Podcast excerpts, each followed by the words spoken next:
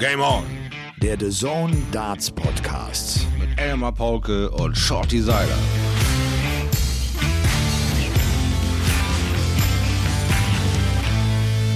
»23.02 Uhr, liebe Liebenden, an diesem Sonntagabend, an dem wir heute Abend auf The Zone das Finale des World Cup of Darts äh, gezeigt haben. Schottland holt sich zum zweiten Mal in der Geschichte diese Team-WM und zum allerersten Mal gewinnen Peter Wright und John Henderson für Schottland den Titel. Und es ist deshalb so schön, weil es so emotional war, weil viele Tränen geflossen sind, weil wir echt einen großen Spaß dran hatten. Äh, es ist für euch der Dienstag, der 14. September. Es ist Folge 75 von Game On, dem The Zone Darts Podcast. Und auch heute grüßen wir die Freunde, die Kollegen von Sportbuzzer sehr, sehr herzlich. Und äh, selbstverständlich begrüße ich äh, den großartigen Thomas Shorty Schleifstein-Seiler, der auch offenbar wach geblieben ist und äh, ich denke mal auch sich das Finale reingezogen hat. Ich habe gerade mein Taschentuch definitiv außer Hand gelegt, weil ich natürlich ein großer John Hendo Henderson Fan bin. Keiner hat so viel Bewegung im Body und sieht so elegant dabei aus mit seinem Trefferbild. Ganz ehrlich, eine ganz fantastische eigene Art und Weise, sein Darts-Wurf äh, wirklich zu, zu, krönen mit diesem Partner. Äh, ja, fette Gratulation, aber dass die beiden äh, mehr oder minder so nah am Wasser gebaut sind. Dieser Highlander-Sport, es kann nur einen geben, nur du kannst es checken, wurde in dem Doppel mal zelebriert, äh, wie diese Gefühle rübereiern und beide so nah am Wasser gebaut. Der Hammer. Ausgerechnet die beiden Jungs sind den Tränen nicht nur nah, sie sind auch über diese Brücke gegangen. Männer, schämt euch nicht für eure Tränen. Wunderbar. Und das war ja auch schon im Viertelfinale so, als John Henderson den Matchstart im Doppel gegen Niederländer dann traf und da ja. sind Peter schon sofort die Tränen in die Augen ja. geschossen. Das war auch uns im Halbfinale so. Da hat Peter auch schon äh, ein, zwei Tränchen verdrückt.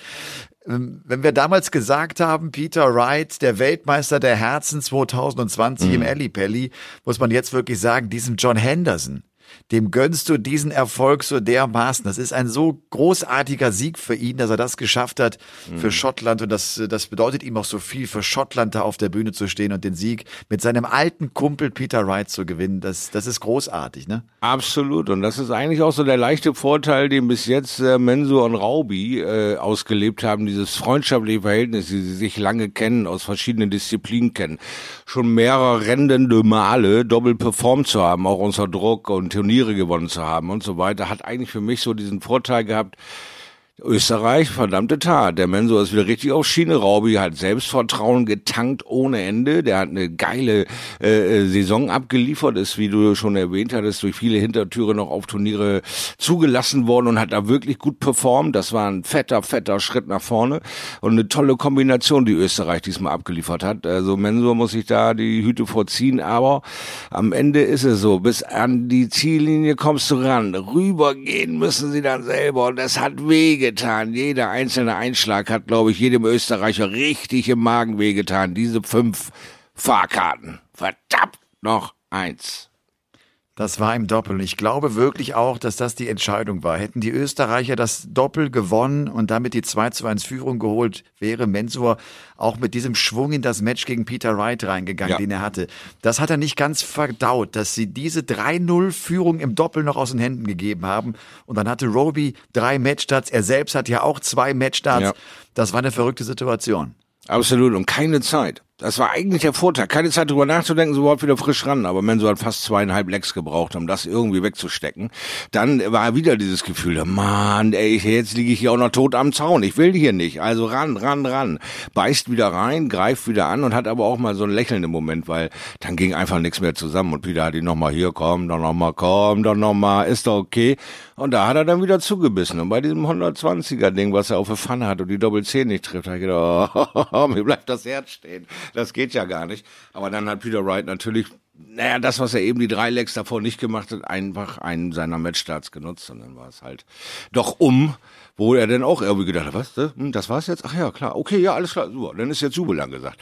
Und dann, wo ist Bele? Wo ist Henderson? Rodriguez und Mensur, die diskutieren schon um, wo ist Henderson? Wahnsinn. Wo war er? Ja. Bisschen der war, glaube ich, noch, ja, ich glaube auch. Der hat, der hat direkt mal ein paar Tränchen verdrückt, bevor er dann auf die Bühne gekommen ist. Ja. Das waren äh, wirklich tolle Bilder. Es war ein World Cup of Darts, die elfte Auflage dieses Turniers.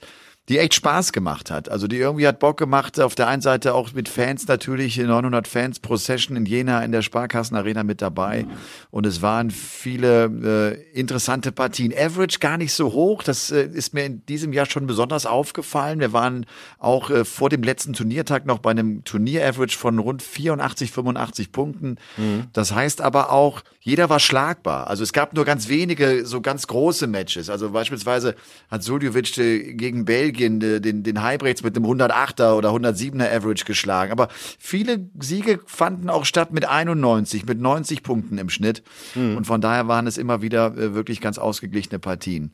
Schaut, ich weiß gar nicht genau, wie wir äh, rangehen an den World Cup of Darts, um, um so ein bisschen Struktur reinzubekommen. Was hältst du davon, wenn ich mal ein bisschen anfange zu erzählen, äh, was die Interviews betrifft? Ich war ja schon am Mittwoch da, bin nach Jena gefahren. Ja. Und ähm, da ging's los mit dem Interview von Wales. Wir haben das mhm. Team Wales gehabt, wir haben das Team Germany natürlich gehabt, wir hatten die Niederländer beide, Michael van Gerven, Dirk van Dijvenbode. Wir hatten dann am Donnerstagmorgen Paul Lim.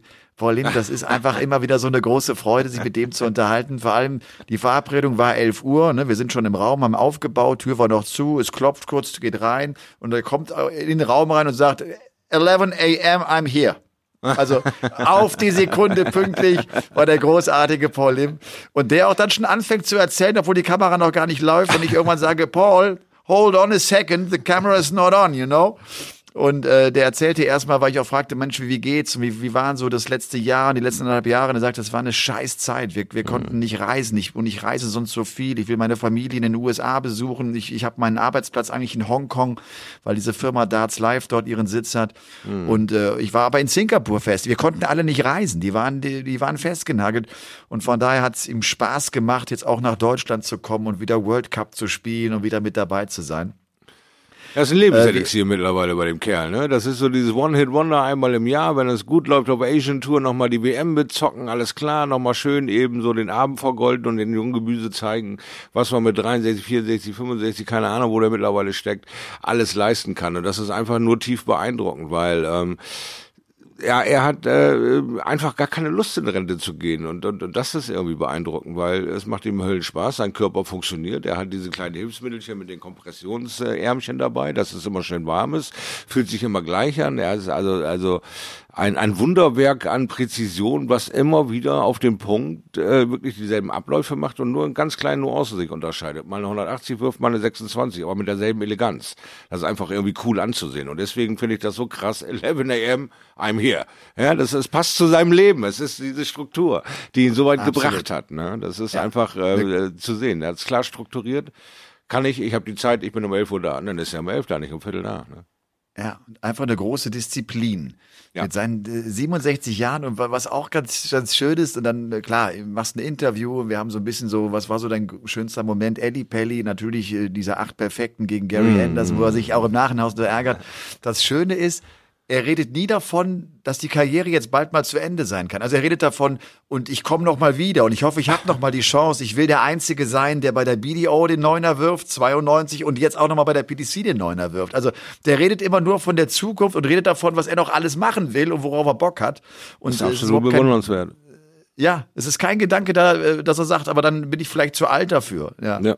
Nee, also da, da hat er sich ja bei uns die richtige Sportart ausgesucht. Das können wir ja mal klar bestätigen. Ne? Also das ist klar. Aber dass er da so Bock auf Reisen hat, ja, das ist eben genau dieser Bonuspunkt, den viele eben nicht haben. Ja, einer, die Gary Anderson hat dieses äh, Gehen überhaupt nicht. Ne? Also dem bist schon reisen, wenn er so seine Newspaper am Kiosk unten holt, ja, von seiner Ranch da runter galoppiert mit seinem Pferd über die nordschottischen Highland-Wüsten da. Also deshalb und deswegen finde ich das einfach nur beeindruckend, dass er mit 67, ich habe keine Angst vor nichts, ich gehe jede Gateway hoch, ich brauche keine Assistenz, ich brauche kein Gedönse, gib mir meine Sonnenbrille, meine Kompressionsarme und der Tiger ich schon nach Deutschland, mach dir mal keine Sorgen. Und da kannst du nur den Hut vorziehen, das ist einfach toll. Ja, weil da ist ja auch mit Jetlag, ne? Der kommt aus mm. Asien, der, der mm. war die Nacht schon früh wach geworden. Du hast ihm auch angemerkt, er war noch so, so ein bisschen müde, war er irgendwie. Ja, ja. Aber er, er war cool. Wir haben äh, so ein paar Fragen allen Spielern gestellt, die ah, werden wir dann später auf der Zone noch zusammenstellen. Beispielsweise irgendwie so, wer hat äh, deiner Meinung nach den besten Wurf auf der Tour oder sowas? Oh. Und es ging auch um, um abergläubische Sachen. Und da hat äh, ah. äh, Paul Leben uns eine, eine geile Antwort. Sagt er, ja, Farben sind für mich wichtig. Mhm. Äh, also wenn, wenn ich auch ein wichtiges Spiel habe, habe ich immer irgendwas Rotes an. Ja. Und ich kann dir sagen, das ist meistens auch die Unterhose. Also Paul Lim spielt mit einer roten Unterhose und man, man, will es sich ja gar nicht vorstellen, aber es ist tatsächlich wohl so, äh, wichtige Matches. Da, da, da, da, da, da fällt mir sofort die Blue Oyster Bar ein von dem, von dem Film. Police Academy. Paul Lim im roten Schlüppi auf der Bühne. Digga, du gibst mir aber auch Bilder mit an die Hand. Das darfst du doch nicht machen. Das ist, ich komme doch heute nicht in Schlaf. Das ist ja der Hammer. Pass auf, und dann, und dann kommt, und dann kommt Peter Wright. Ich habe das Foto auch gepostet. Wer es noch nicht gesehen hat, der muss, der muss auf meine Instagram-Seite gehen. Peter Wright, äh, auch eine Frage nach Aberglaube, sagt er ja. Ich habe immer eine Clownssocken an. Dann denke ich erst, das stimmt, das stimmt doch nicht. Sage ich, hast du den an, zieh mal die Hose hoch. Der zieht die Hose und hat einen Clownsocken an. Der hat also einen Clown auf seinem rechten Socken, weil er sagt, ich bin doch ein Clown. Das passt doch zu mir. Ja, herrlich, herrlich. So ist das doch schön, wenn man sich die Sachen so rundreden kann, dass man sich wohlfühlt, egal wo man ist auf dem Erdball. Das Gehen fehlt mir leider auch. Ich bin da, ich bin da in der Hinsicht nicht so gut. Ich bin da eher so ein Heimweh, so ein Heimscheißer so ein Typ, der sich schwer tut, da seine Sachen so zu erledigen, wie es normal wäre und und und äh, sich nicht wohlfühlt in irgendwelchen, ja, also sehr lange braucht, um sich wohlzufühlen, Wiederholungstäter zu sein in denselben Hotels und so Sachen. Ich bin da auch so, ich brauche so irgendwie scheinbar meine Schienen und wenn das nicht so funktioniert, was ich ja immer wieder erwähne, früher habe ich halt 25 Jahre lang von Freitag bis Sonntag gespielt, Profikarriere gibt's von Montag bis Sonntag. Das ist ein anderer Anspruch, ne? Und äh, das musst du erstmal alles so hintereinander kriegen und da bewundere ich diese Leute, die da kein Problem mit haben, von A nach B zu fahren und ihr Ding zu machen. Ja. Schön zu sehen war, dass äh, es Joanne wieder besser geht. Ah, die ja. äh, war, so wie man das bei denen immer kennt, wenn Peter ja ein Interview gibt, dann kommt sie auch mit in diesen kleinen Raum ah. mit rein. Die hört sich das Interview also auch an. Und es gibt, sobald Peter irgendwie äh, sich vertut mit irgendeiner Jahreszahl, äh, sofort gusch, gibt's einen hinter die Löffel. Er erzählte zum Beispiel dann auch äh, Ellie Pelli, schönster Moment. Ja, ja, sagt er klar, auch Finale 2017. Er meinte natürlich 2014 und ich krieg das mit und denke, ja klar meint er 2014. Und er hat den Satz gerade zu Ende geführt und dann sofort Joanne reingerätscht. Peter, it's not 217, it's 214. Also sofort immer den Rüffel ja, ja, und sie schaltet krass. sich ein. Das ist echt, das ist echt total lustig. Der braucht also die das, Interviews. Oder? Der muss unter dieser Knute stehen. Ansonsten kommt er wahrscheinlich irgendwie, ja, noch schräger auf die Bühne. Keine Ahnung. Vielleicht ja, äh, ja. hält sie ihn auch so ein bisschen beieinander. Also, ihn, gibt ihm Struktur irgendwie. Es ist eine, ist eine tolle, eine tolle Kombination. Und man hat an den letzten Monaten gemerkt, wie wichtig Peter diese, diese oh, Kombination ja. ist, ja, wie sehr sie ihn bestärkt, wenn sie dann da ist, was sie ihm für einen Kick gibt, ne? Und, äh, hat auch keine Angst, wie gesagt, äh, Emotionen zu zeigen und zu sagen, ja, dieser Sieg äh, widme ich dieser Frau da, ne? Und dann heulen ja. sie beide los. Aber so ist das halt beim Peter. Ja, ich habe ihn auch nochmal angesprochen, genau auf diesen Moment und äh, sagt auch, klar, das war schon mit Dimi auch auf der Bühne. Und mhm. dann hat Joanne, sagt er, Joanne hat angefangen zu weinen. Das hat, das, da, da hat's mich weggehauen. Da konnte ich mhm. nicht mehr, ne? Das, da, da, da ging, da ging gar nichts mehr. Wir haben auch zwei Folgen von Beat the Elmer aufgenommen. Ich kann natürlich nicht verraten, wie die ausgegangen sind. Mhm. mhm. Ich habe äh, gegen Team Deutschland gespielt, also ah. gegen Gaga und, und Max. Und ich habe auch gegen James Wade und äh, gegen Dave Chisnell gespielt. Hoi, hoi, hoi. Und wie bei, euphorisch bei, wart ihr? Drei. Pass auf, bei Wade und Chizzy mhm. war es so, dass ich gedacht habe, okay, die müssen beide mit der anderen Hand werfen, weil ich einfach den Wade mal mit rechts werfen Oh will. ja, cool. Mhm. Oder? Mhm. Spannend. Und und Wade, äh, also ist immer so, dann, dann, äh, dann wird er ja auch, ne, wird geholt und kam wie immer zu spät, ist klar. Und da sagten sie schon, oh, der hat irgendwie nicht so gut gepennt, der ist schlecht gelaunt. Aber er, er, ich komme mit dem ja ganz gut aus. Der, ja. der kommt auch rein und sagt, äh, James, wir machen jetzt Interview, hättest du Bock, vielleicht, es gibt so ein Beat, die Elmer muss gegen mich spielen. Ja, machen wir, alles klar, ich habe Darts dabei. Dann, dann ähm, fange ich an mit diesem Aufsage, geht jetzt los gegen Team England. Und ich merke, er steht so neben mir und er guckt so auf meine Darts und sieht mein Gesicht auf meine Flights, ne, von mhm. meinen Flights. Und ich schaue ihn an und sage, und? Nicht schlecht, ne? Bist du beeindruckt? No. der, hat, der hat einfach so diesen extrem trockenen Humor. No, why? Weiter. Und dann haben wir halt äh, dieses Match gespielt und äh, ja. Ja, Auflösung Beat ja. Elmer. Da so ein Plattform. Beat the Elmer halt. Beat ja. the Elmer, ne? Und dann bin ich halt Donnerstag zurück und dann ging es abends los äh, mit, mit der ersten Runde, nur mhm. Doppel. Mhm.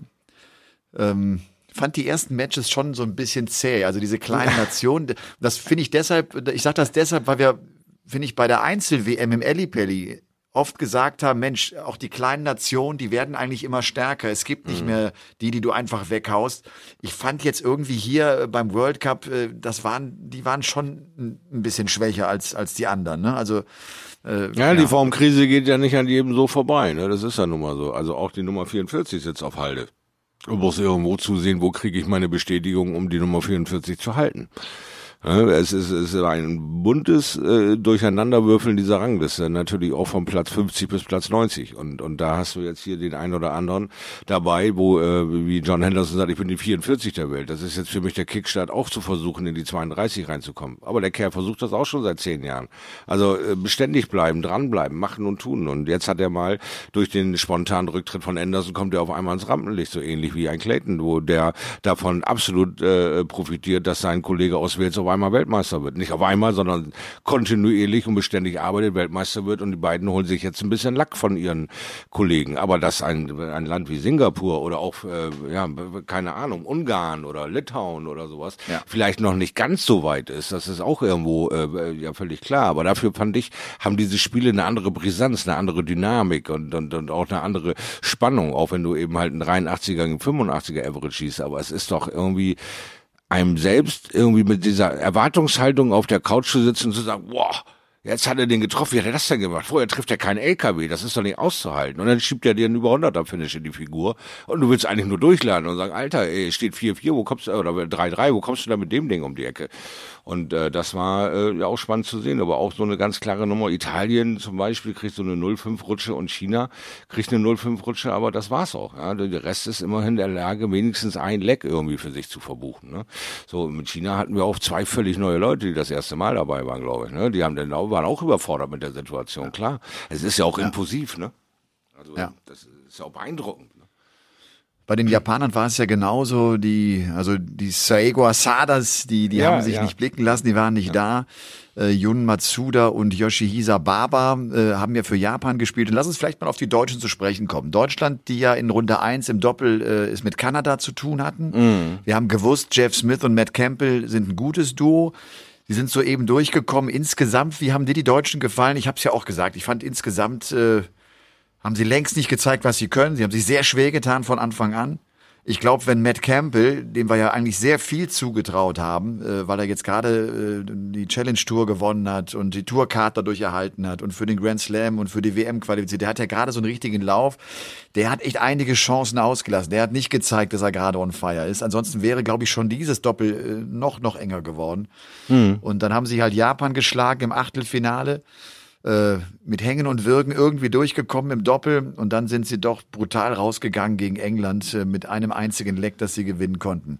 Wie ja. haben dir Max Hopp und Gabriel Clemens äh, gefallen? Letztes also, Jahr Halbfinale erreicht und in diesem Jahr war es weniger. Ja, nicht so befreit. Ich glaube, es war zu viel ähm, Expertenlaberei darüber, wie Deutschland da jetzt abschneidet, ob sie nun Matt Campbell und Jeff Smith gefährlich werden, äh, also die beiden Kanadiern ihnen gefährlich werden oder sie den Kanadiern gefährlich werden, war viel zu viel äh, Sabelei schon wieder um, um noch nicht gelegte Eier. Und dann haben sie dieses Spiel im Griff, äh, äh gewinnen dieses äh, entscheidende äh, Doppel gegen äh, die beiden und ähm, ja, es war so ein bisschen, bisschen zu merken, dass ihnen erstmal ein Stein vom Herzen gefallen ist. So der erste Schritt ist gemacht. Dann zweitens wollen wir mal eben festhalten, dass äh, Deutschland bis Sonntag gespielt hat. Ja, das wollen wir mal eben so festhalten. Wie sie dahin gekommen sind, interessiert kein Schwein. Auch niemand äh, hat es am, am Sonntag mehr interessiert, äh, dass die anderen Jungs auch ihre Probleme auf dem Weg hatten. Ja, dass äh, Schottland da so durchgesegelt ist, war ja absehbar. Aber dass Österreich Österreich da so eine Show abzieht, hat er quasi völlig den Blick weggenommen von all dieser ähm, ja, ähm, Arbeit, die Deutschland da vor sich hatte. Aber die Jungs haben irgendwie nicht zueinander gefunden. Sie haben sich viel Mühe gegeben im Vorfeld.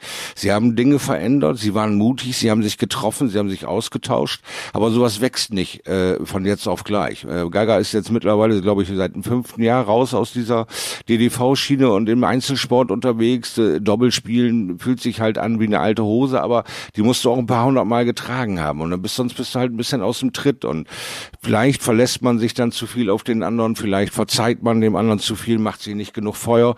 Das muss ein paar Mal ausprobiert werden. Die Jungs sind jetzt das zweite Mal dabei, haben dieses wunderbare letzte Jahr abgeliefert, haben uns äh, viel Hoffnung mit auf den Weg gegeben. Äh, beide äh, hatten vollkommen unterschiedliche Jahre mit vollkommen unterschiedlichen äh, Gegebenheiten zu kämpfen und äh, dafür haben wir bis Sonntag durchgehalten, hatten keine Chance gegen die an Nummer eins gesetzte Nation aus England, die übrigens nicht im Finale war. Also auch da mal fünf gerade sein lassen. Äh, natürlich ist ein Leck, äh, die, die Ausbeute aus acht äh, zu vergebenen, ein bisschen sehr übersichtlich, aber auch das sind Dinge, die einfach mal passieren und nach zwei Tagen harter Arbeit und du kommst und kommst nicht in Tritt kann das einfach passieren und fertig ja. ist die Geige. Ich habe keine Lust, mir immer wieder ähm, ja ich weiß nicht, äh, das schön zu reden will ich gar nicht sagen, sondern, sondern äh, mir darüber Gedanken zu machen, wie lange es dauert, wann die Deutschen endlich bestätigen und immer äh, stärker werden. Wir sind immer noch ein ungeduldiges Land. Mir ist das vollkommen latte. Ich finde, sie waren, äh, sie waren entertaining, sie haben ihre Programm abgeliefert und sie waren bis Sonntag da. Fertig. Viel mehr kann ich zu diesen Spielen, zu den einzelnen Dingen eigentlich gar nicht sagen. Ja. Ja, ich, ich finde schon, dass es dünn war. Also mhm. gerade auch, was Max äh, gespielt hat und äh, wir wissen immer um das Potenzial von Max Hopp. Und natürlich äh, war der auch hochmotiviert und hat sich gut vorbereitet, hat alles versucht, aber kam irgendwie nicht in Tritt. Es spiegelt vielleicht auch so ein bisschen dieses Jahr 2021 bei ihm wieder. Ja. Und gerade gegen Japan, wenn du gegen Yoshihisa Baba, der als Ersatzmann der zweiten Garde der Japaner in dieses Team reinrückt, kein einziges Leck gewinnst, ist das natürlich für den Maximizer echt dünn. Aber ja. so ist das manchmal auch. Du hast vollkommen ja, recht. Und ich habe auch gedacht an diesem Samstag, komm, der Schwamm drüber Blues, du gewinnst ja. dieses Match, du, du gewinnst das Match einfach und äh, hab dann gehofft, dass sie vielleicht am Sonntag gegen England eine ganz andere Partie spielen und hatte dann als Gaga gegen Wade den Elver im ersten Leg spielt. Ne, da geht ja genau. 1-0 in Führung. Da habe ich gedacht, schau an und jetzt und jetzt macht's Klick und jetzt kriegen sie so einen kleinen Lauf. Ja. Dann war Wade leider einfach zu gut. Der hat's ja, ich das fand, ich fand Gaga, ich fand Gaga völlig in Ordnung. Ich fand ihn, ich fand ihn ja. auch im Doppel fand ich ihn gut gegen Kanada. Er hat mhm. sich dann durchgekämpft gegen Japan und äh, dann der Wade war einfach zu gut. Das war einfach, das war eine Eins wieder ihn weggemacht hat auch dann, obwohl er da dieses 0-1 kassiert. Und äh, klar, dann war Max äh, nicht in der Lage, das alles abzuschütteln, dann auch mit dem Druck umzugehen, dass er Chizzy ja. schlagen muss und dann sind genau. sie chancenlos. Mhm. Du, die Österreicher, ich habe äh, Mick getroffen, den Manager von, von Roby und ja auch von, äh, von Mensur, äh, um einfach mal so ein bisschen zu hören, was, wie, wie geht's Mensur und mhm. äh, der ja gesundheitliche Probleme hatte, das haben wir ja immer wieder gelesen, dass er, dass er nicht äh, an den Start gehen konnte. Man, der hat letztlich vier Monate nicht gespielt, vier, fünf Monate nicht gespielt. Das letzte ja. Turnier irgendwie Ende September gehabt, äh, Ende April gehabt, Entschuldigung. Und dann hat er Budapest gespielt, und da sagte Mick, da habe ich schon gesehen, das war der alte Mensur.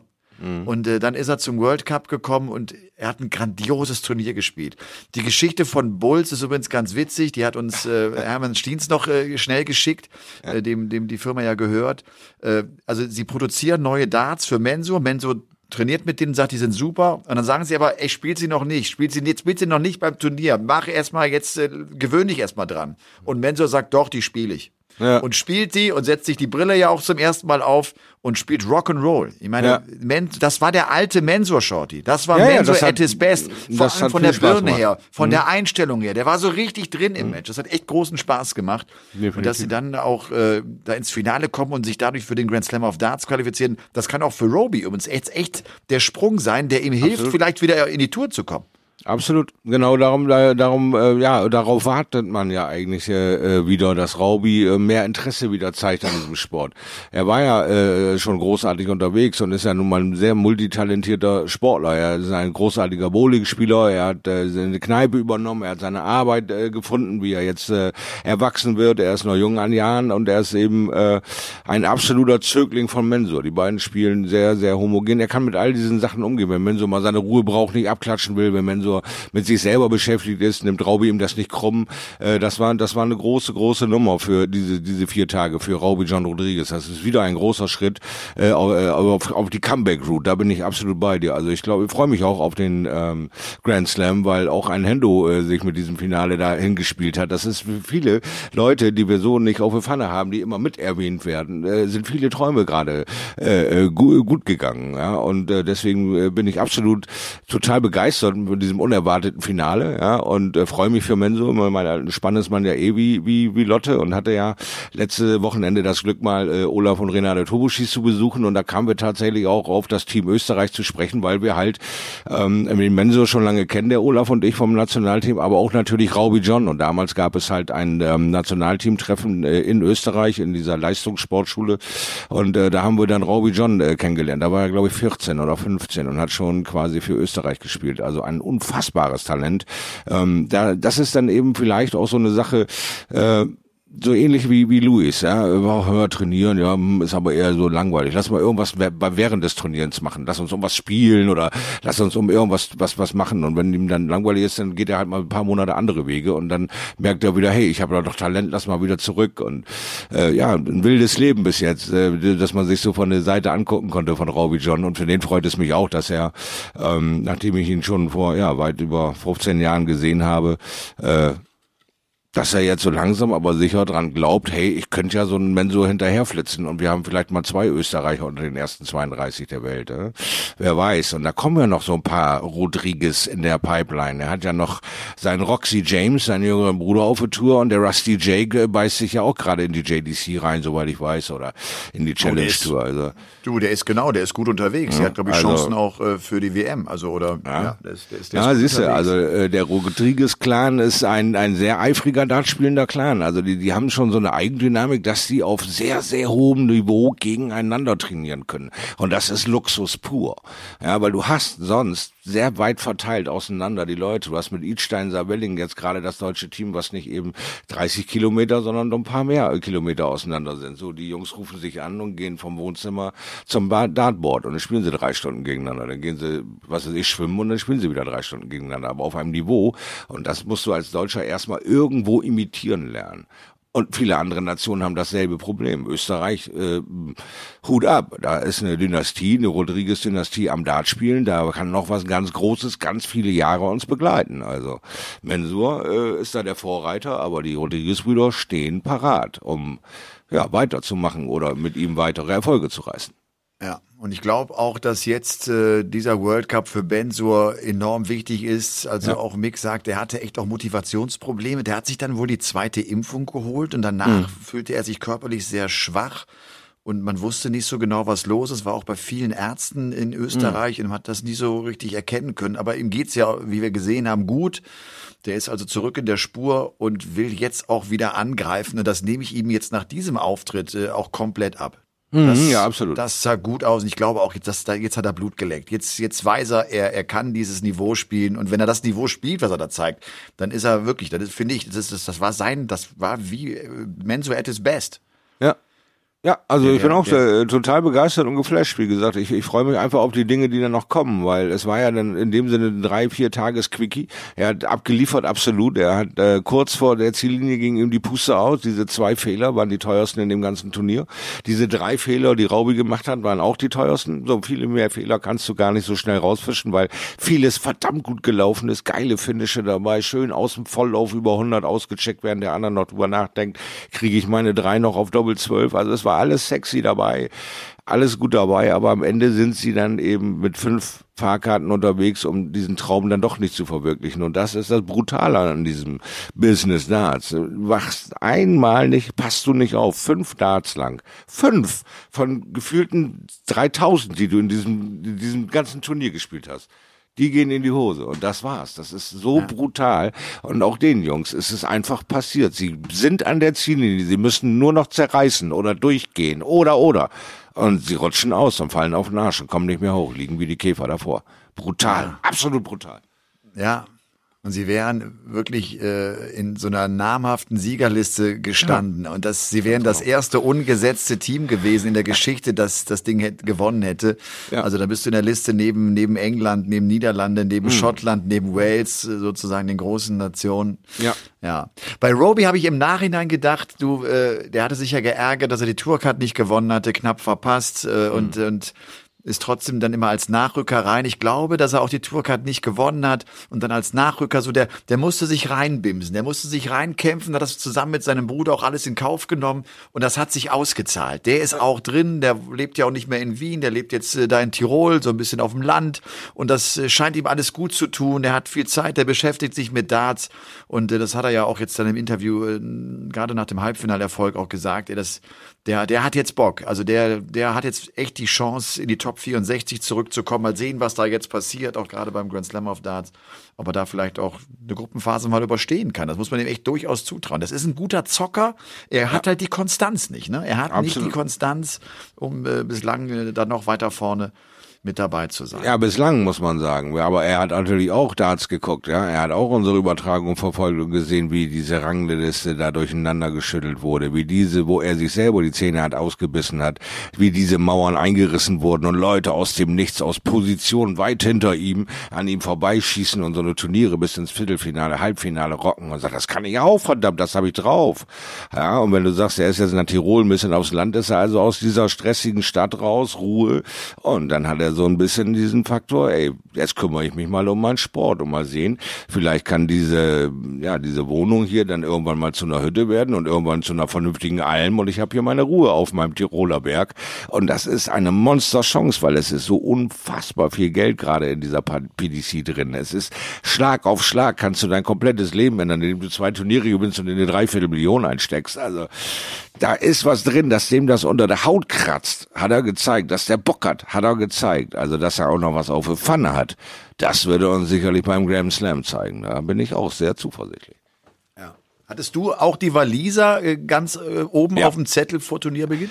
Ja, das schon. Da wir uns ja auch mit Shortleg noch unterhalten hatten, habe ich dann aber auf die Holländer umgeschwenkt und habe gesagt, ich glaube, dass dieses Aufwecken des Michael van Gerben ein Dirk van Dijvenbode hinbekommen kann durch seine, hey, ab geht die wilde Fahrt. Dann ist dieser erste Tag vorbei und ich sehe seine tiefe, tiefe, tiefe Verbeugung oder seine, seine tiefe Bewunderung für Michael. Also, das war nicht Augenhöhe, ey Buddy, lass uns hier mal durch den Tisch treten, sondern, oh, wie können wir es machen? Oh, sollen wir es so machen? Oh nein. Oh, das war so fantastisch mit Michael zu spielen. Da ich gedacht, äh, irgendwie hatte ich die beiden anders in Erinnerung, dass sie mehr Buddies, so auf Kumpel. Aber er ist ein Ultra-Fan von Michael van Gerven und er konnte an sich selber nicht vorbei. Er konnte Michael nicht helfen. Er stand sich selbst nur im Weg, weil er sich selbst wieder nicht genügt hat. Das hatten wir auch schon in einem Podcast äh, diskutiert. Wenn du mit dir selber nicht klarkommst, dann kann der Stärkere spielen, wie du willst. Du scheiterst an dir selbst und das hat man bei Dirk gesehen. Der hatte ähm, immer wieder gute Momente, aber die entscheidenden Dinge hat er halt nicht gecheckt und ab und zu fehlte der Score mal gänzlich. Dann fiel mal so eine 22 in dieses Board rein oder eine 17 aus dem Nichts und Van Gerven guckt ihn an, weil er ist ja dann nun mal so ein harter Hund. Da gibt's dann kein, ach, ist egal, machen wir, sondern äh, dein Ernst. Das ist dann schon eine andere Amtssprache da auf der Bühne. Und da war mir äh, Dirk van Dijvenbode so ein bisschen, hat er sich für mich zu klein gemacht und hat da nur dienen wollen. Und das ist nicht sein Naturell. Das ist nicht Obo Genius, das ist nicht der.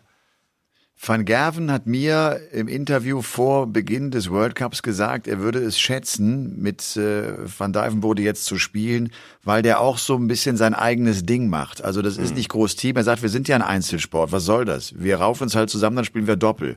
Und äh, ich sehe das persönlich anders. Ich glaube, da hat MVG nicht recht. Und äh, gerade so eine Paarung wie Peter Wright und John Henderson. Und das fand ich Weltklasse, wie sie das gemacht haben. Äh, sie stellen ja einfach John Henderson auf die Position 1. Erst habe ich ja. gedacht, was ist denn das für eine Aktion? Weicht jetzt Peter Wright vielleicht auch dem Duell mit Michael van Gerven aus, gerade als sie dann gegen die Niederlande auch gespielt haben. Mhm. Und nein, der Plan dahinter war, glaube ich, dass Peter dem Hendo einfach Sicherheit geben sollte. Hendo sollte nicht das zweite Einzel spielen, wo es ja ganz oft darum geht, kommen wir noch irgendwie in das Doppel rein oder ne? Da hast du Big Point Momente und die wollte Peter spielen. Der er ja. wollte diese schwierigen Matches spielen und er ja. hat damit Hendo stark gemacht und das hat ja Endo auch immer wieder gesagt, so, Peter hat mich immer aufgefangen, der hat ihm einfach viel Ruhe gegeben und, und, und, und Ruhe ausgestrahlt. Und das tut Van Gerven nicht. Der sagte, lass uns Dart spielen und jetzt geht's los. Und äh, damit war offenbar, glaube ich, Dirk van Dijvenbode auch ein bisschen überfordert. Das, das ist schon was anderes, World Cup. Oder bist du plötzlich für dein Land auf der Bühne und dann hast du nur so ein Quickie, so ein Best of Seven und du weißt, das kann hier in sieben, acht Minuten das Ding schon wieder durch sein. Der mhm. Druck ist gewaltig, ne? Das, das ist dann, eine ganz andere Hausnummer. Und dein Partner ist Michael van Gerben. So, es ist vollkommen egal, was der Mann an diese Wand wirft. Sie werden es an mir festmachen, an Dirk. Sie werden es nicht an Michael festmachen. Zack, ist der erste Berg schon dermaßen hoch. Und da hatte ich ihn ein bisschen überschätzt. Da habe ich Dirk ein bisschen stärker gemacht als, äh, in meinen Gedanken. Bisschen ebenbürtiger, bisschen gleichwertiger. Aber der Dominatrix war Michael, aber er ist eben von seinem eigenen Dominatrix ein ganz schönes Stück weg. Also konnte er das Ding nicht alleine rocken und die Kraft teilen oder rübergeben an Dirk. Das, das, das war einfach zu viel für Dirk, ja. Definitiv. Ich, ich habe zwischendurch auch mal den Gedanken gehabt, pass auf, der Van Gerven gewinnt zwar irgendwie kein Einzelturnier in diesem Jahr, aber jetzt kommt dieser World Cup genau zur richtigen Zeit und dann holt er sich hier den Doppeltitel. Das war, glaube ich, auch 2019, als Peter Wright und Gary Anderson mhm. den Sieg hatten, auch so eine Phase für Peter Wright, als er nicht besonders erfolgreich war. Aber dieser Sieg hatte ihm dann Schwung gegeben, sodass er die zweite Jahreshälfte dann viel besser gespielt hat. Und äh, ich hatte kurz mal gedacht, na, das passiert vielleicht jetzt auch äh, MVG, weil er nicht jetzt allein unterwegs ist, aber das hat nicht geklappt und schwupps ist er auch da raus und wieder ist es kein Turniererfolg und wieder verabschiedet er sich. Ja, ja, und er hat da dann äh, tatsächlich auch, also in meinen Augen ein bisschen überrascht geguckt, in ein oder zwei Spielsituationen überrascht in Richtung Dirk geguckt, wo, äh, wo kommt das jetzt her? Ich hatte, also als hätte er auch so ein ganz bisschen mehr erhofft. Aber wir wollen da nicht zu viel reininterpretieren. Die Jungs haben äh, für ihr Land gegeben, was eben äh, zurzeit drin war. Und äh, da sprechen wir niemanden ab, der hier an diesen vier Tagen performt hat, dass er nicht versucht hat, alles aus sich rauszuholen. Dem einen oder anderen fiel es unfassbar schwer und, und dem einen oder anderen, der hat sich dermaßen gesteigert und so positiv überrascht.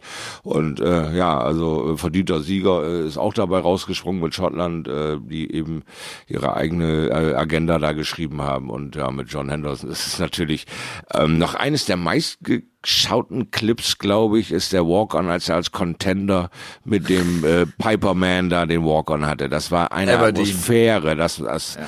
boah, war das elektrisierend und und und das holt er sich, glaube ich, äh, also ich würde es mir, glaube ich, einmal die Woche geben. Einfach so, äh, um mich gut zu fühlen als John Henderson, würde ich mir diesen Walk-On einmal die Woche reinballern, weil da so viele hunderte Leute waren, die mich John Henderson nach vorne gepeitscht haben und dieses 6-6 da ermöglicht hatten gegen MVG. Das muss so ein Moment sein. Das, das muss dein Happy Place sein. Und den äh, hat er sich jetzt noch ein bisschen vergrößert, indem er vier unfassbare Tage erlebt hat in Jena, in der Sparkassenarena. Du, äh, nochmal kurz zurück zu Van Gerven, muss ich noch erzählen, äh, weil äh, in diesem Interview habe ich ja, ihm ja auch die Fragen gestellt, ne? wer hat den besten Wurf, wer ist unter Druck am stärksten. Hm. Van Gerven nennt sich nicht einmal selber. Ich oh, sage ja. dir, vor, vor drei Jahren wäre es unter Druck am stärksten, hätte Van Gerven sich aber 100 Pro selber genannt. Peter hat gesagt, ja ich. Ich bin wahrscheinlich der Stärkste. Ja. Das ist, das ist so bezeichnend. Da siehst du wirklich, dass im Kopf von Van Gerven sich einiges verändert hat. Der, mhm. der kämpft mit sich und wenn du ihn auch dann fragst, woran liegt's, klar, dann kommt immer die Antwort, es ist ein ganzes Paket, kannst du nicht so festmachen der ist einfach vom Mindset her, der kriegt's im Match nicht mehr hin, diesen Gedanken entstehen zu lassen, ich gewinne das. Macht euch mhm. alle keine Sorgen, ich checke. Glaubt's mir. Bei Weil ihm er halt ist auch eben, weiß, er checkt nicht. Ja. ja, das ist der Vater Zeit, ist es bei ihm. Ja, es ist eben so, dass sein ganzes schlechtes Spiel vor den Augen dieser Welt abläuft. Viele Dartspieler sind mal durch Löcher und durch Krisen gegangen, die auch mehrere Jahre angedauert haben. Aber das war eben abseits der heutigen Zeit, wie Darts heute gesehen wird. Michael van Gerven hat diesen kometenhaften Ausstieg, hat äh, all den Lob und all die Ehrfurcht abkassiert jahrelang. Und jetzt kommt die andere Seite. Jetzt kommt die dunkle Seite, die er eigentlich schon lange hinter sich hatte. Aber die, hallo, da bin ich wieder, dein kleiner Freund, der dich dran erinnert. So ganz alleine gewinnst du da oben nicht, du musst mich schon mitnehmen. Und wenn er den einfach nicht mehr erwischt, dann ist es eben so, dass die ganze Welt auch jedes zweite Interview um die Ecke kommt mit, was ist los mit dir? Und wenn ja, du das erstmal drei, vierhundert Reportern in die Figur gedrückt hast, dann lädst du beim nächsten Mal durch und sagst, ich möchte bitte diese Frage nicht mehr hören. Ja, du kriegst irgendwann, kriegst du so einen Plan. Äh, Fragen zur Familie, ja, Fragen zum Kontostand, ja, Fragen zum neuen Auto, ja, gar kein Problem. Nichts zur Karriere, nichts über die Kohle, nichts über dies und das. Also. Es ist eine fucking harte Zeit für den Kerl, das muss man mal so sagen. Es ist schon ja, eine harte Zeit. Absolut.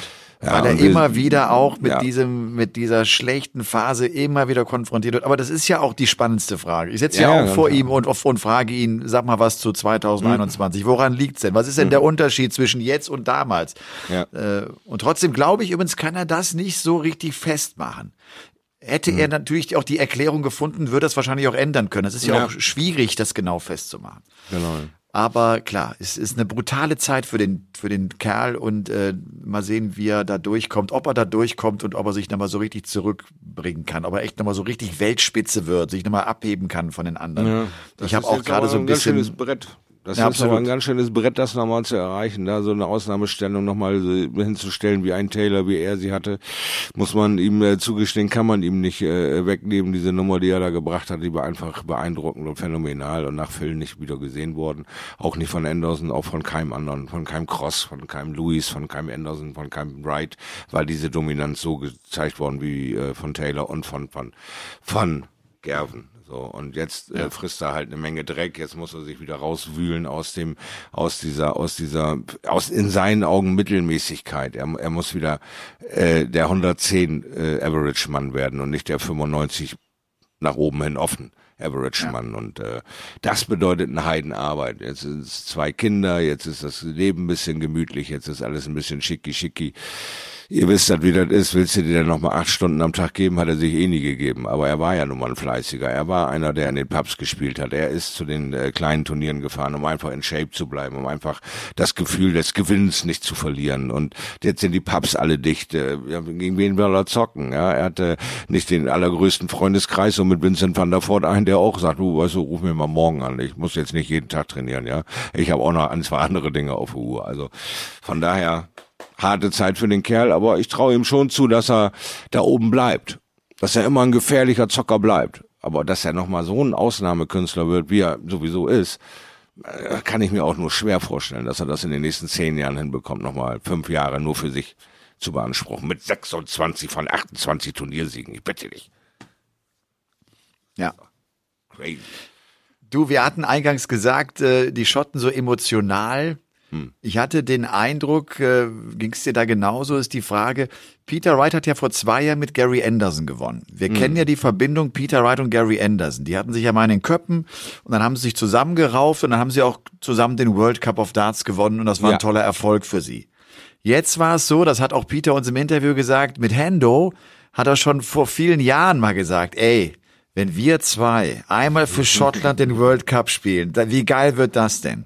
Und jetzt, und jetzt, also sein alter Kumpel sozusagen, jetzt war es ja. echt auch eine Herzenssache. Und das hast du ja dem Peter auch angemerkt, immer, wenn Hendo dann das Ding gecheckt hat, dann sind sofort die Tränen gekommen, glaube ich, weil er sich so für Hendo gefreut hat, dass er auch diesen Matchstart verwertet hat. Das war deshalb so emotional und es war, glaube ich, ein viel, viel besonderer Sieg für Peter Wright als der damals mit Gary Anderson. Ja. Auch wenn das natürlich toll war, zum ersten Mal mit Schottland den Sieg geholt. Ne? Aber jetzt, jetzt war es echt so ein Sieg dieser beiden Knuddelbären, dieser beiden Herzen. Ne?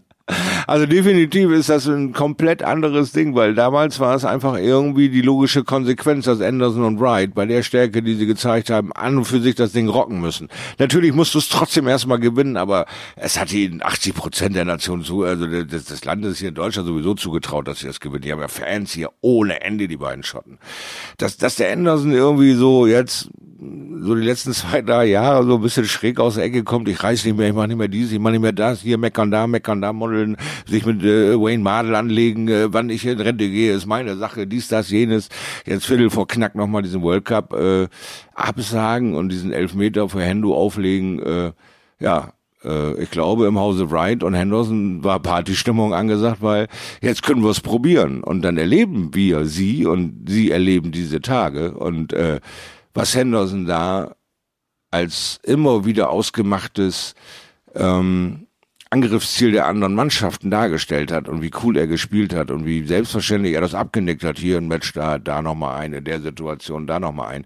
Äh, der hat alles aufgesogen an Coolness und, und, und, ja, gechillt halt, was, was Peter Wright da gezeigt hat. Das hat Hendo wirklich unterstützen können und hat Wright damit auch, äh, ja, einfach nur in die, in die Karten gearbeitet, äh, dass er bei all dieser Emotion selber nicht den Faden verliert, das Ding dann auch zu Ende zu spielen. Ja, das hat man ja gesehen beim beim äh, Matchplay, dass er so ehrfürchtig war und so den Trainer war, nur weil er mit Taylor die Bühne teilen durfte. Also völlig vergessen hat, dieses Finale vielleicht auch mal für sich zu beanspruchen, sondern einfach nur mitgespielt hat. Und das sollte ihm diesmal nicht passieren, gerade für seinen Kumpel Hendo nicht. Und deswegen freute er sich, dass wenn er die Dinger nicht reingekriegt hat, Henderson das gecheckt hat. Und, oh, alles klar, alles gut, oh, wunderbar. Und das hast du echt tatsächlich jedes Mal gesehen. Also ja da war viel mehr Emotionen drin, weil das tatsächlich Kumpels sind. Und das andere war eben die Zweckehe Anderson Wright, die ähm, da vom Leistungsgefüge her Mitfavoriten waren und ihr Ding abgezogen haben, ihre ihren Job dann und gut ist, aber Anderson, äh, Henderson und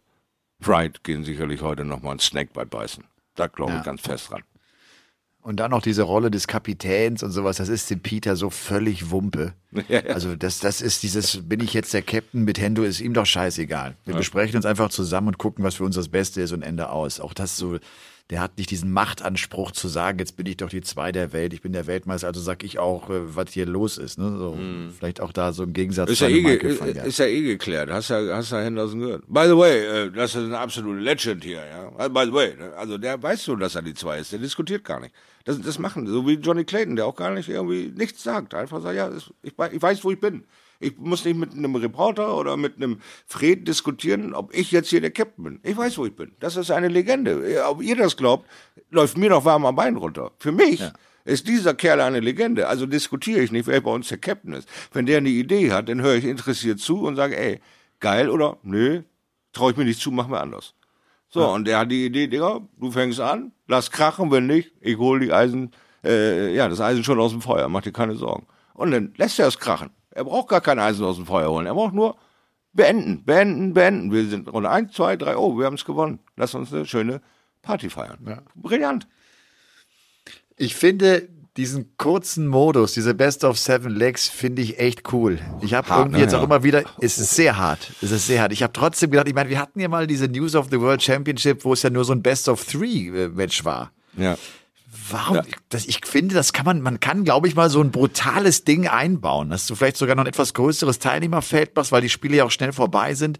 Aber das ist schon, das ist schon hart, auch gerade für die Top Guns so hart, äh, wenn du vier Lecks und dann bist du schon durch. Ne? Eine, ja. fünf Minuten schlecht gespielt und dann bist du, hast das Ding verloren. Also ganz genau. Das hat schon was. Das ist genau ja das Ding der PDC, warum sie sagen, wir spielen 11, wir spielen 17, weil der, der Bessere sich über die lange Distanz ja dann durchsetzt. Das war ja der Grundgedanke des Mitbegründers Phil.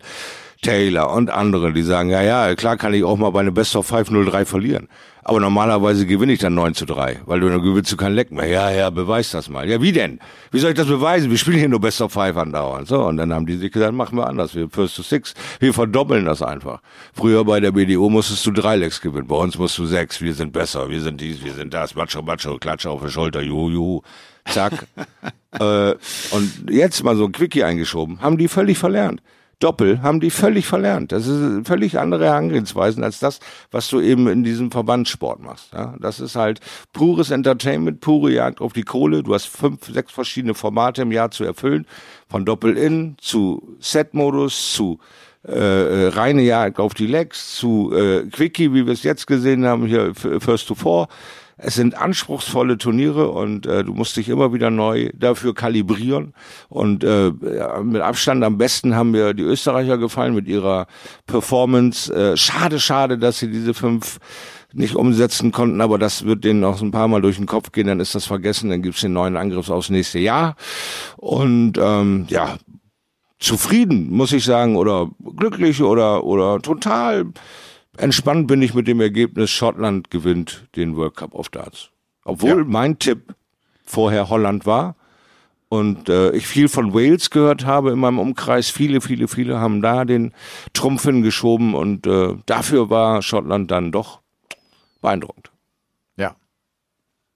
Vielleicht noch kurz der Ausblick auf das kommende Wochenende. Es steht ja wieder äh, ein Turnier an. Ein Zweitages-Event wird Freitag, Samstag gespielt, das Nordic Darts Masters. Mhm. Das heißt, ein Turnier der World Series. Es sind also acht Top-Spieler sozusagen der PDC unterwegs und äh, sie treffen auf ähm, Spieler dieser Nordic Belt wie, wie, wie, wie heißt es? Baltic, ich. Äh, Nordic Baltic, Baltic, ja, ganz genau. Nordic and Baltic Tour. Das heißt, Leute wie der Schwede Daniel Larsson, wie Nils äh, Heinzjö, wie, wie Marco Kantele aus Finnland, wie Madas Rasma, wie Darius Labanauskas, der ja so überragend im Doppel war. Ne? Die Litauer hätten ja fast die Waliser schon rausgenommen, weil dieser ja. Labanauskas Dart spielt. Und Lucky ich kann D. dir mal sagen, stell dir vor, Lucky D, äh, gegen wen wird er ausgelost in Runde eins dieses Nordic Darts Masters? Natürlich gegen MVG. Der hat einfach, der hat einfach zur Zeit auch, äh, hast du Scheiße am Schuh, hast du Scheiße ja. am Schuh. Das kann man wohl sagen, der arme Junge. Das, das ist, ist unfassbar. Ärgerlich. Das ist echt ja. unfassbar. Ja, aber es äh, sag mal, dieses Turnier, ähm, liegt das nicht auf irgendeinem Turnier von der, von der Players Championship da, von der Order of Merit, von der Pro Tour? Weil irgendwas nee. habe ich gehört im Vorfeld, dass Hempel sagt, ein Dreier geschossen hat, drei Qualis, aber irgendein Turnier wurde verschoben, abgesagt, keine Ahnung, wegen diesem Baltic-Ding. Also das irgendwie äh, schließt sich da mir nicht so ganz der Sinn, wieso dieses Ding Vorrang von so einer Players Championship haben sollte, oder? Also, der äh, Flo Hempel hatte sich ja. qualifiziert für drei European Tour Turniere. Ja, European das, ein, das eine findet ja nicht statt. Das, es gibt jetzt noch ein European Tour Turnier, dann hat oh. man zwei gespielt und daraus äh, wird dann letztlich das Teilnehmerfeld für die European Darts Championship äh, festgehalten. Ah, okay. Erstellt. Mhm. Ja. Also nur zwei European Tour Turniere. Nur zwei das hat, übrigens zur, das hat übrigens zur Folge, dass beispielsweise Dimitri Vandenberg, der sich für beide nicht qualifiziert hat, nicht bei der EDC dabei ist. Wahnsinn. Das hat zur Folge, dass Chizzy nicht bei der EDC dabei ist. Also mm, da hat es auch ein paar große Namen erwischt. Mm. Und äh, dieses Nordic Darts Masters ist letztlich ein Turnier der World Series. Dieses klassische PDC schickt acht Spieler hin ja. und sie treffen halt auf acht aus dieser Region. Und mm. unter den acht ist, äh, ist ja auch äh, Fallon Sherrock. Fallon ja, Sherrock ja, werden wir, werden wir wiedersehen. Ich, äh, da freue ich mich sehr drauf. Also da habe ich Bock weil, drauf, weil ich habe ein bisschen Modus-Darts und League-Darts gesehen im Internet. Die Dame hat's immer noch drauf, kann ich euch sagen, da draußen. Die hat's immer ja. noch drauf. Das wird also ist gut. grandios, ja. ja. Die ist richtig gut. Und äh, Gaga äh, wird äh, dann mit kommentieren bei The Zone. Mhm. Mal sehen, wie diese zwei Tage werden. Erstmal spielen halt diese die, die Stars der PDC in der ersten Runde gegen gegen die anderen aus der Region sozusagen und äh, mal gucken, äh, was daraus wird. Gary Anderson ist übrigens am Start, hat mich ein bisschen gewundert. Er sagt den mhm. World Cup ab, der in Deutschland stattfindet, aber dort fährt er hin und, äh, und ist mit dabei. In Kopenhagen okay. das Ganze übrigens, ja. ja. Vielleicht war er noch nicht so oft in Kopenhagen wie in Jena. Ich weiß es nicht, was ihn da genau aufhält. Ne? Keine Ahnung. Ja, ich weiß ich auch nicht. Ich, ich, ja. ich habe echt keine Ahnung. Ich war sehr überrascht, als ich das dann gesehen habe mit Henderson und ja. Wright. Da muss ich schon sagen. War ich auch nicht vielleicht der Einzige. Mal kurz, ja, vielleicht mal kurz die acht Spieler, die die PDC ja. äh, da hinschickt. Also es ist klar, äh, Gerwin Price, es sind echt die großen Namen letztlich. Fallon Sherrock, Dimitri Vandenberg, Gary Anderson, Peter Wright, Johnny Clayton, MVG und Nathan Aspinall. Ja. Die, die acht gehen also da an den Start und äh, genau und schauen mal, was die Konkurrenz äh, da macht, was Darius Labanauskas und äh, Marco Kantele und Daniel Larsson und Co. Äh, da so tun werden. Ja, also ich bin äh, nicht davon überzeugt, dass das ein Selbstläufer wird. Die Jungs sind streitbare Jungs, das sind, äh, diesmal haben sie Heimvorteil, also vielleicht können sie ja mal den ein oder anderen Joker aus dem äh, Hut ziehen, weil ähm, es hat schon aus jeder Nation wirklich starke, starke Spieler gegeben, aber eben in dem Profibereich, genauso wie die Probleme bei uns sind, sind sie auch dort. Da sind sie eben noch nicht so stark vertreten. Da sind einfach die dominierenden Nationen eben nicht Finnland, Schweden, Norwegen, Deutschland etc. Da sind es eben eher die Engländisch, Engländer oder Irländer oder Nordirländer, Iren. Iren. Ja, Iren, ja, Entschuldigung, natürlich. Ja, immer. Isländer, Irländer, nein.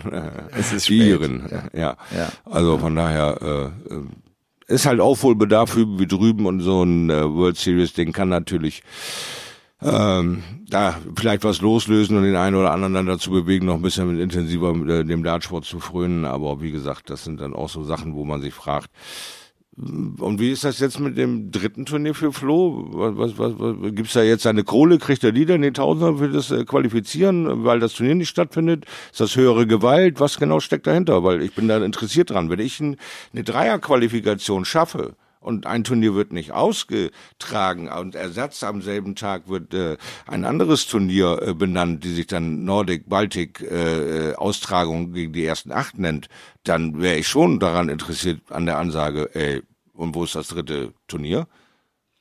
Also ich, ich meine, ist nur so eine Frage in die Runde. Ich, ich weiß ja nicht, du hast ja, ja die kürzere Leitung zu zur PDC ja. Europe, vielleicht hast du ja was gehört.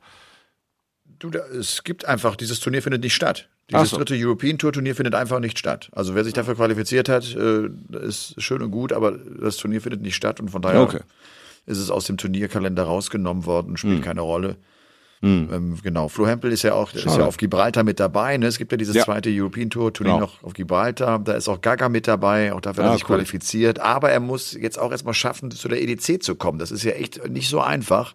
Ja, stimmt, äh, das hinzubekommen. Ich hatte ehrlicherweise gedacht, es würde noch ein extra Qualifikationsturnier geben, dass man hingeht und eine okay. Tour, die normalerweise doch sogar im zweistelligen Bereich war, was die Anzahl an Turnieren betrifft, mhm. dann hast du jetzt nur zwei Events und sagst, okay, dann machen wir aus diesen beiden Events die Qualifikation für die EDC. Das ist schon, äh, schon knackig. Naja, ist ein hartes Brett, wollte ich sagen. Ne? Ich meine, du hast eben mit den ganzen Veränderungen zu kämpfen und dann kriegst du das auch noch irgendwie so äh, serviert. Also bei aller Liebe, äh, so ein Dartspieler ist ein fein justiertes äh, Hochpräzisionsgerät. Und wenn du den zu oft den Kopf schüttelst, weil du die von A nach B jagst und von C nach D und dann eben über den ganzen Globus und durch ganz Europa und den X-Tests abverlangst und, und, und, dann sind die irgendwann mal verwirrt und sind irgendwann nicht mehr in der Lage, tatsächlich ihrem Sport nachzugehen, weil die Birne nur noch in irgendwelchen administrativen Scheiß festhängt. Also verschlankt doch mal die ganze Nummer da und äh, ja, ich weiß es nicht. Also das äh, hat mich sehr überrascht. Aus, äh, aus, aus, wie du schon sagst, fast zweistelligen Bereich jetzt zwei Qualiturniere zeigt, da ist die EDC Friss- oder Stirb-Prinzip sozusagen. Aber klar, den rennt die Zeit weg. Ne? Der Arsch geht auf Grundeis sozusagen. Wir müssen natürlich noch viele Turniere darstellen, machen und tun. Aber also das ist schon ein ganz schönes Gewürfel mittlerweile, finde ich, hin und her. Und dann kannst du dich auf nichts mehr verlassen. Du weißt gar nicht mehr, welche Tabelle du noch für was ranziehen sollst. Du bist nur noch am Spekulatieren. Ja, also ich weiß nicht. Meinst du ist das nicht zurzeit? Ach ja, Jetzt so schlimm, so schlimm finde ich es ehrlich gesagt nicht. Klar, was sollen sie machen? Sie können, sie können, sie können die Veranstaltung offenbar in Deutschland nicht durchziehen. Jetzt mhm. hat das zwar in Jena geklappt, aber das ist einfach unheimlich schwierig äh, ja, in Bezug klar. auf äh, die Situation, äh, die pandemische Situation.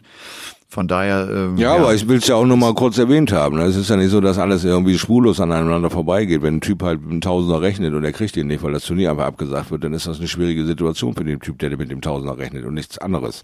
Ja, nichts anderes. So, und dann muss ich mir dann anhören, dass an einem ähnlichen Wochenende in einem anderen Land, weil dort die Hygienebedingungen besser sind, sich acht Leute treffen und nicht mit dem Tausender nach Hause gehen, weil dafür würde ich nicht mal dahin fahren. So, das müssen wir auch mal eben kurz äh, deutlich aussprechen. Also von daher, es ist äh, keine Kritik oder irgendwas, es ist einfach nur, dieses Jahr ist einfach vollkommen irre. Ja, äh, diese Wirbel durch diese Rangliste, ist nicht immer nur an dem Spieler, sondern auch an den administrativen Kräften zu messen, die einfach diese Sachen nicht so hinstellen können, dass sie ähm, wiederholbar sind oder sich irgendwie anfühlen wie letztes Jahr, sondern sie müssen alle mit den Neuerungen umgehen. Und das kann manche brutal treffen, wie es jetzt in meinen Augen Flo brutal trifft. Aber vielleicht haben die auch im Hintergrund irgendwas anderes schon geklärt. Ich doch, ne, das weiß ich ja eben nicht. Deswegen habe ich gedacht, naja, frag mal, stell mal die Frage. Vielleicht kriegen wir ja auch dieses Mal ein paar Zuschriften von dem einen oder anderen, der äh, da was gehört gehört hat oder sich im Umkreis vom Flo befindet und sagt, jo, das ist so und so geregelt worden oder was, habe ich natürlich auch Interesse dran. Wie ist es denn nun, wenn dir da das Turnier um die Ohren fliegt und du willst dir eigentlich dein Tausender da abholen, dann ist das echt ärgerlich für die, für die Ranglistenposition auf der einen Seite und auch für dein Geldbeutel auf der anderen Seite, ja. wenn du auf, auf Vollblutschiene da spielen bist. Was Flo ja nun mal ist. Aber, aber weißt du, da wird die Tour Transalp einfach mal abgesagt, da werden Marathonläufe abgesagt. Ja, das ist auch, das meine ich jetzt ganz ernsthaft, Shorty. Ja. Es ja. ist für die Veranstalter ja auch, es ist für die Spieler schwierig, natürlich, aber auch ja. für die PDC und die PDC Europe als Veranstalter ist es, ist dieses Jahr ja zum Kotzen. Was müssen Richtig. die flexibel sein? Wie müssen die reagieren? Und sie versuchen Zuschauer zu bekommen und sie müssen auch überleben und sie wollen auch Turniere stattfinden lassen, die ja auch finanziell sinnvoll sind und die das und die genau. Unternehmung genau. auch einfach äh, weitergehen lassen. Also es ist echt, es ist schwierig. Es ist, ja, schwierig. Ist absolut, absolut schwierig. Für alle Parteien. Und, dann, ne? für und dann findest du ne? auch nicht, dann findest du auch nicht immer die perfekte Lösung für alle. Genau. Das ist auch klar. Ne? Ja, Sondern du musst, genau. du musst Lösungen finden, die irgendwie, die, die dann halt für den einen ja, gut sind und für den anderen manchmal auch schlecht sind. Wie, wie du es wie du's gerade sagst, Lucky D kriegt schon wieder MVG. Ja, also es, es, es ist manchmal so, hast du Scheiße am Schuh, hast du Scheiße am Schuh. Du bist eben der aufstrebende Mensch und wirst aufgehalten. Du bist äh, Gervin Price und du darfst nicht zur Premier League, weil du ne, die Testnummern und und und was dich alles schon passiert ist. Jeder hatte sein Päckchen dieses Jahr zu tragen. Das war nur eine reine Interessenummer, weil dieses Baltic-Ding irgendwie für mich so ein bisschen überraschend kam. Wo kommt das auf einmal her? Was, aha, im Vergleichskampf. Ah, World Series. Ah, okay, World Cup ist doch davor. Äh, ach nee, das war was anderes. Ah ja, alles klar. Musste ich erstmal einsortieren und dann äh, ist man ja nun doch mal so ein bisschen in Social Media unterwegs und vernetzt und so weiter und so fort. Und dann hört man diese Geschichten und fragt mal nach, ne? Wie gesagt, weil äh, noch hast du da ja immer ein Eisen im Feuer und bist ja noch zugange bei der PDC Europe mit kurzen Wegen und dann wollte ich dann natürlich ein paar Infos rauskitzeln. Aber so haben wir dem einen oder anderen auch da draußen mal erklären können, wie die Seite eines Organisators aussieht, dass das nicht mal eben Kinderbacken ist, dass das auch mit vielen Kosten, Fahrten, Reisen, Treffen, Meetings verbunden ist, bis du überhaupt irgendeinen kleinen Gedanken fassen kannst. Und wenn dann so ein Ding mal um die Ohren fliegt, dann fliegt es halt um die Ohren. Aber 80 Prozent der Sachen können dargestellt werden. Also halten wir alle mal die Bälle flach und sagen 2022, bitte, bitte komm, gib Gas. komm, komm. Ja. Ja. Ich habe letztens äh, noch äh, durch Zufall äh, auch Olli Pocher getroffen oder auch mhm. mit Markus Krebs. Du, gerade weil du sagst auch Veranstaltungen, die nicht stattfinden. Du gerade auch für die Comedians, die die ihre äh, Veranstaltung, die sie jetzt auch schon zweimal verschoben haben, endlich stattfinden mhm. lassen wollen.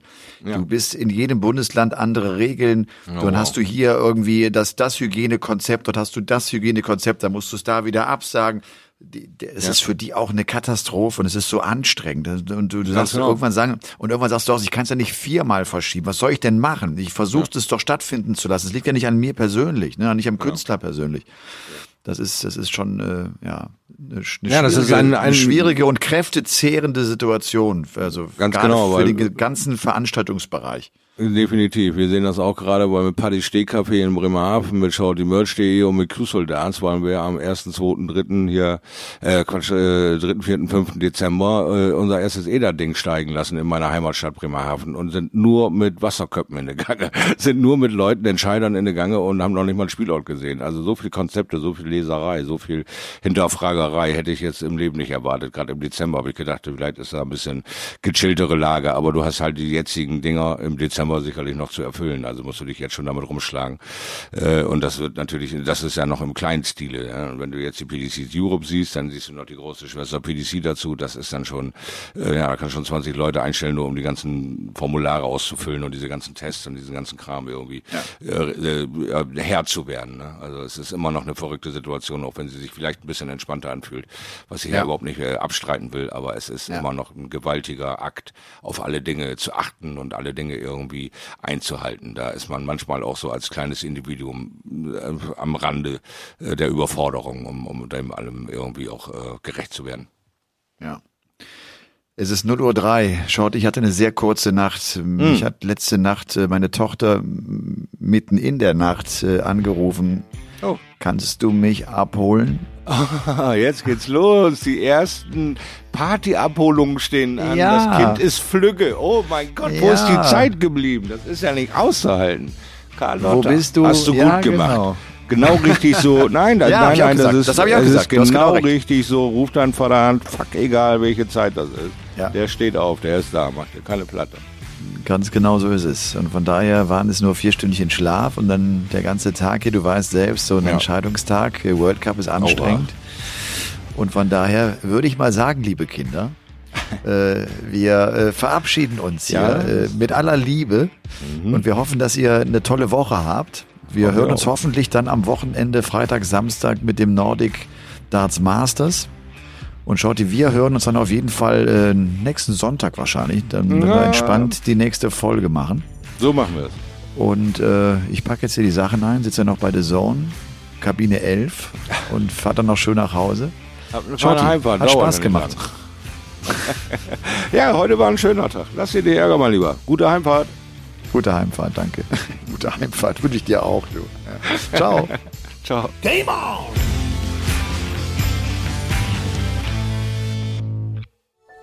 Dies war eine Produktion der Podcast-Bande.